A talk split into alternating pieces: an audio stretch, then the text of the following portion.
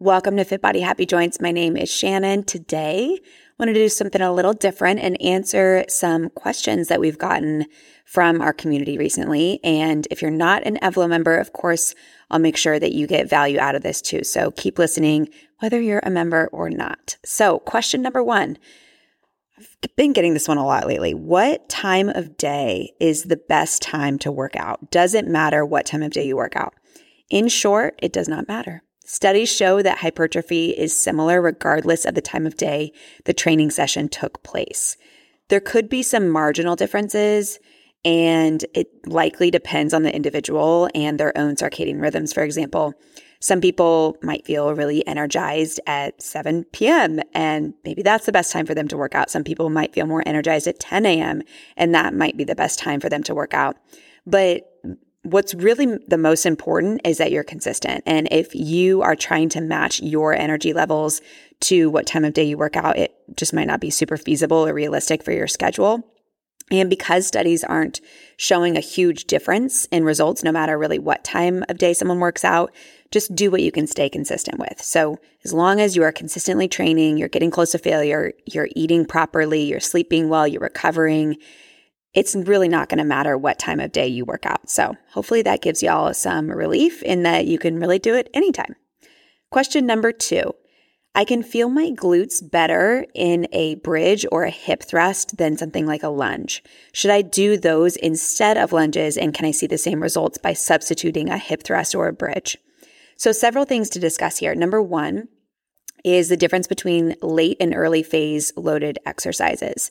Number two, I want to talk briefly about some research around glute gains in hip thrusts versus like a hip hinge, like a lunge. I want to talk about reps and load. And then I also want to talk about that burn sensation and how important that burn sensation actually is for results. So, a big difference between a hip thrust and something like a lunge is how they load the glutes.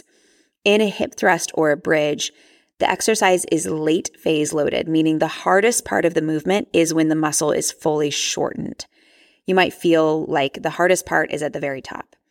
A lunge or a hip hinge movement is the opposite. It's early phase loaded. So the load is the greatest when the muscle is stretched, when your hip is fully flexed. You might notice that the hardest part of the movement is at the very bottom when you're going to stand up.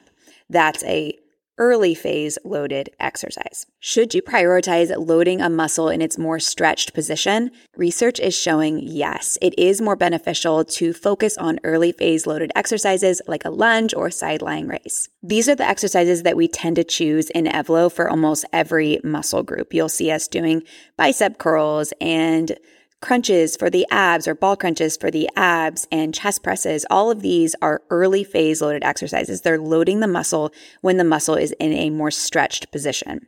However, this might not be as important for the glutes.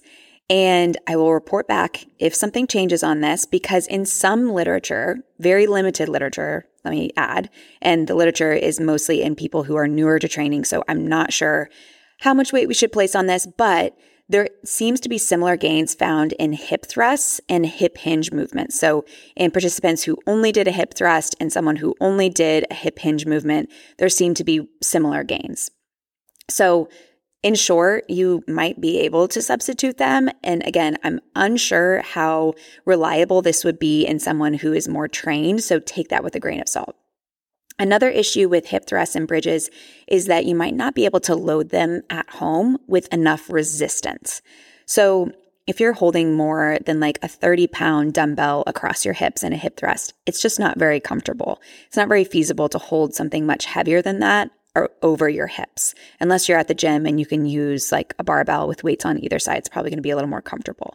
So, and then also if you are doing a double leg hip thrust with 30 pounds, that's probably not going to be enough resistance for you to actually see muscle growth because you could probably go all day doing that exercise.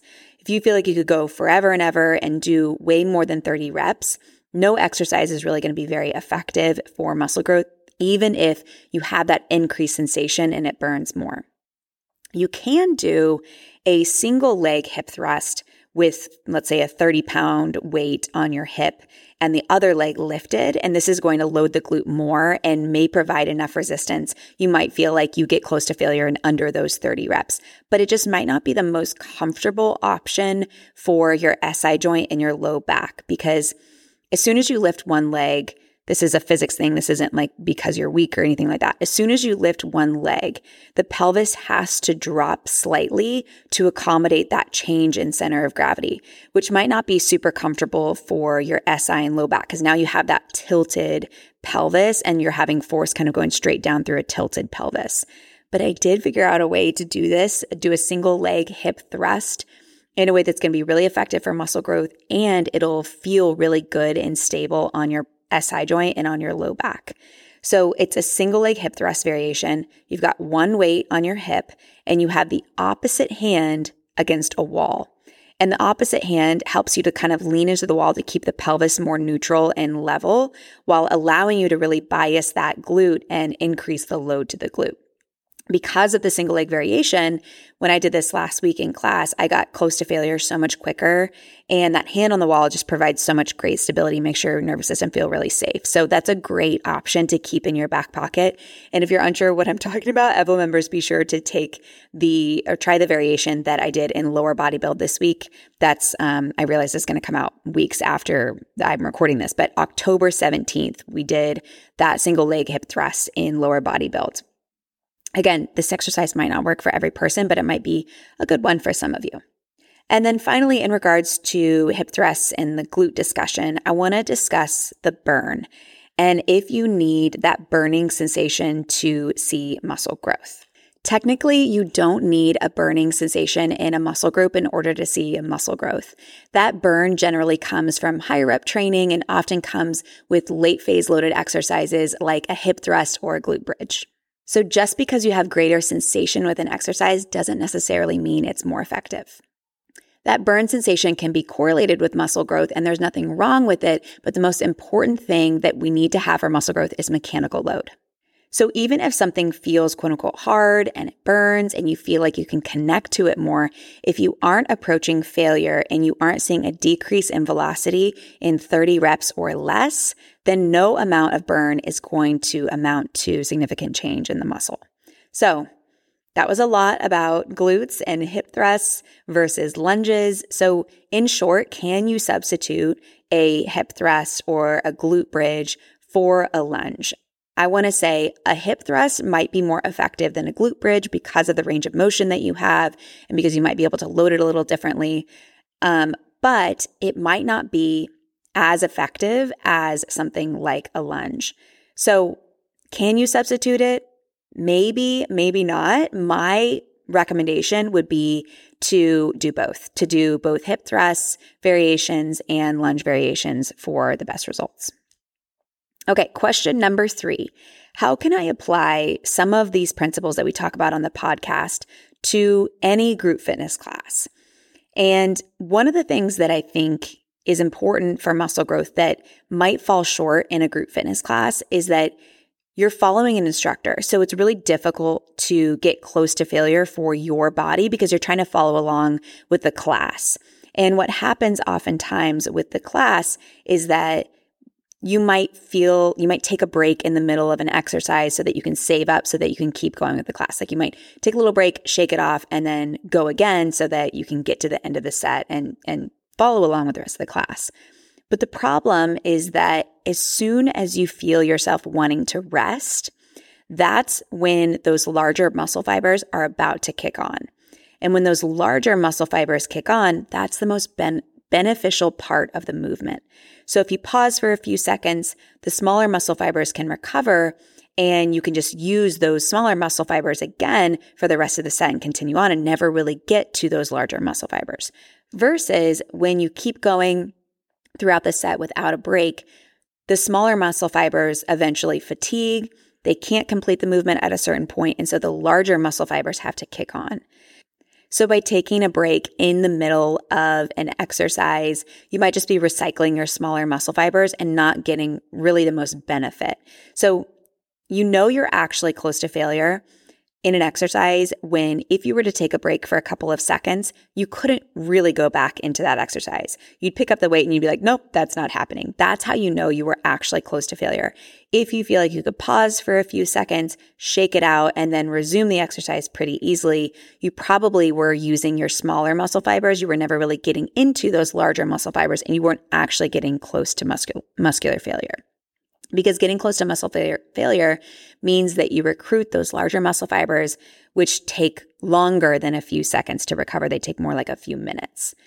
So, what I would recommend instead, if you're taking a group fitness class, and this goes for Evlo classes, this goes for really any group fitness class that you want to make really effective, is that when you feel yourself wanting to break and you're thinking to yourself, okay, I know that we have 45 seconds or a minute left of this exercise or whatever it might be. And I'm not going to be able to go withstand the my muscle recruitment for this full minute. I need to take a break. What I would do is I would keep going get close to failure and then just be done with with the set and finish early. And i think that you know it's hard because you you might be like okay what am i going to do? Just stand there in a group fitness class? And it's like well that's one of the issues of group fitness classes is that it's difficult for you to get close to failure. But i would say yeah just stand there or rest or do some mobility or breathe. I mean that's what i would do if i were taking a group fitness class. If you are taking an evlo class or really any class and you reach failure before the instructor what do you do so when I was taking Peyton's classes each week pre pregnancy, I would teach four times a week and then I would take one of her classes. So I was following the five time a week schedule. I would finish my sets earlier than she did in almost every set. And I was getting close to failure and I was seeing great results, even though I was missing the last like 30 seconds of the exercise that she was doing. But I was approaching what my failure point was, and that would look different than what hers was. Yours is going to look different than mine when you're taking my classes. It might be longer, it might be shorter. So if you finish the set early, what I would do is I would just rest. I would do some mobility, some breath work, and taking some extra rest in between sets and just letting the video play can be extremely beneficial because that extra rest in between exercises can increase performance in a subsequent set. So it's not a waste of time. It can actually be, it can actually improve the quality of your workout. Okay. Question number four is this is for Evlo members specifically. Is the four time per week track equally as effective as the five time per week track or the three time per week track? So we have different tracks in Evlo. You can work out with us three, four, or five times per week. The three time per week track and the five time per week track have the same amount of volume, so they'll be equally as effective. The three time per week track are um, full body classes Monday, Wednesday, Friday, and the five time per week track are just shorter classes but divided up a little bit more. I personally prefer the shorter workouts more frequently because I feel like I'm less limited by fatigue. I feel like my workouts are higher quality when they're a bit shorter. So that's why I like the five time per week track. But we have lots of people who love the three time per week track. Um, maybe they're a runner, or maybe they just prefer to stack um, the workouts into longer workouts. The four time per week track will have slightly less volume. So it's the same as the five time per week track, except we take out Thursday's class. Thursday's class is always extra volume. We're always working a set of muscle groups for the second time in, on Thursday. So it's slightly less volume. So you might see slightly slower progress, but some people don't. Some people see great progress from the four time per week track because it gives them enough recovery so that they can have higher quality workouts um, each on, on those four days instead of doing the five days. And maybe by the end of those five days, the recovery has tanked and they're just not seeing as good of results because they can't get as high quality work. My husband did the four time per week track for the longest time. He saw great results. I know so, so many Evlo members do the four time per week track. They're seeing great results. It's really more important that you're going to adhere to a schedule. You will not see good results if you're super ambitious and you're like, I'm going to do the five time per week track, but you can't stick to it and you end up doing two and then nothing at all because it's just not fitting into your schedule and you get overwhelmed. So if four time per week is what you're going to stick to, you can absolutely see results from doing the four time per week track. Question number five. This is a short one, but pretty interesting. Should you be doing Kegels during core work? In short, no, I don't recommend doing Kegels during core work. What you want to do is breathe out through pursed lips, like you're breathing out through a straw during the effort or during the exertion. When you're breathing out through those pursed lips, that will reflexively cause a contraction of your pelvic floor and your diaphragm and offer the proper amount of stability in your trunk. So you do not need to do a Kegel during core work. So if you're pregnant or even if you're not and you're just struggling with core work, what I would recommend doing if you're an Evlo member is go check out the second trimester pelvic floor considerations video. I know it's a mouthful on the Evlo membership. It's under the second trimester resources in the prenatal program. That is with Dr. Amelia. She's a women's health physical therapist and she talks about coning and doming. She talks about Kegels and she actually talks about how she doesn't recommend doing Kegels during pregnancy at all. So I think, again, even if you're not pregnant, um, if you are, you definitely want to listen to that. But even if you're not pregnant, listening to that uh, can be really informative about pelvic floor stuff and Kegels works and all, all of that. Question number six Is standing ab work effective? I see all over social media people doing marches, swinging weights around their bodies, doing wood chops with weights, saying that these exercises are more effective for crunches and should be substituted for crunches. This is just not true because for muscle growth, unless you're using a cable, which will provide a different line of resistance, standing ab work is not very effective for muscle growth because the direction of resistance matters when you're loading a muscle. The abdominals run longitudinally up and down the front of the trunk. So to load those muscles, you need a direction of resistance that applies the opposite line of direction. So you need a direction of resistance that's horizontal, something like a crunch. If you're standing and holding weights, the direction of resistance is straight up and down, right? It's vertical, it's not horizontal. So there's zero to no load to the abdominals. Now, the abdominals may have to flex or brace to keep you stable, but flexing a muscle doesn't necessarily load it enough to stimulate growth. It has to be loaded to grow. So I do not believe that standing ab work is very effective. Not that it doesn't have any value at all, but if we're looking for muscle growth, we do want to load the abdominals from more of a horizontal position when your torso or your trunk is more or less horizontal to gravity or to the floor. Okay, so that is it.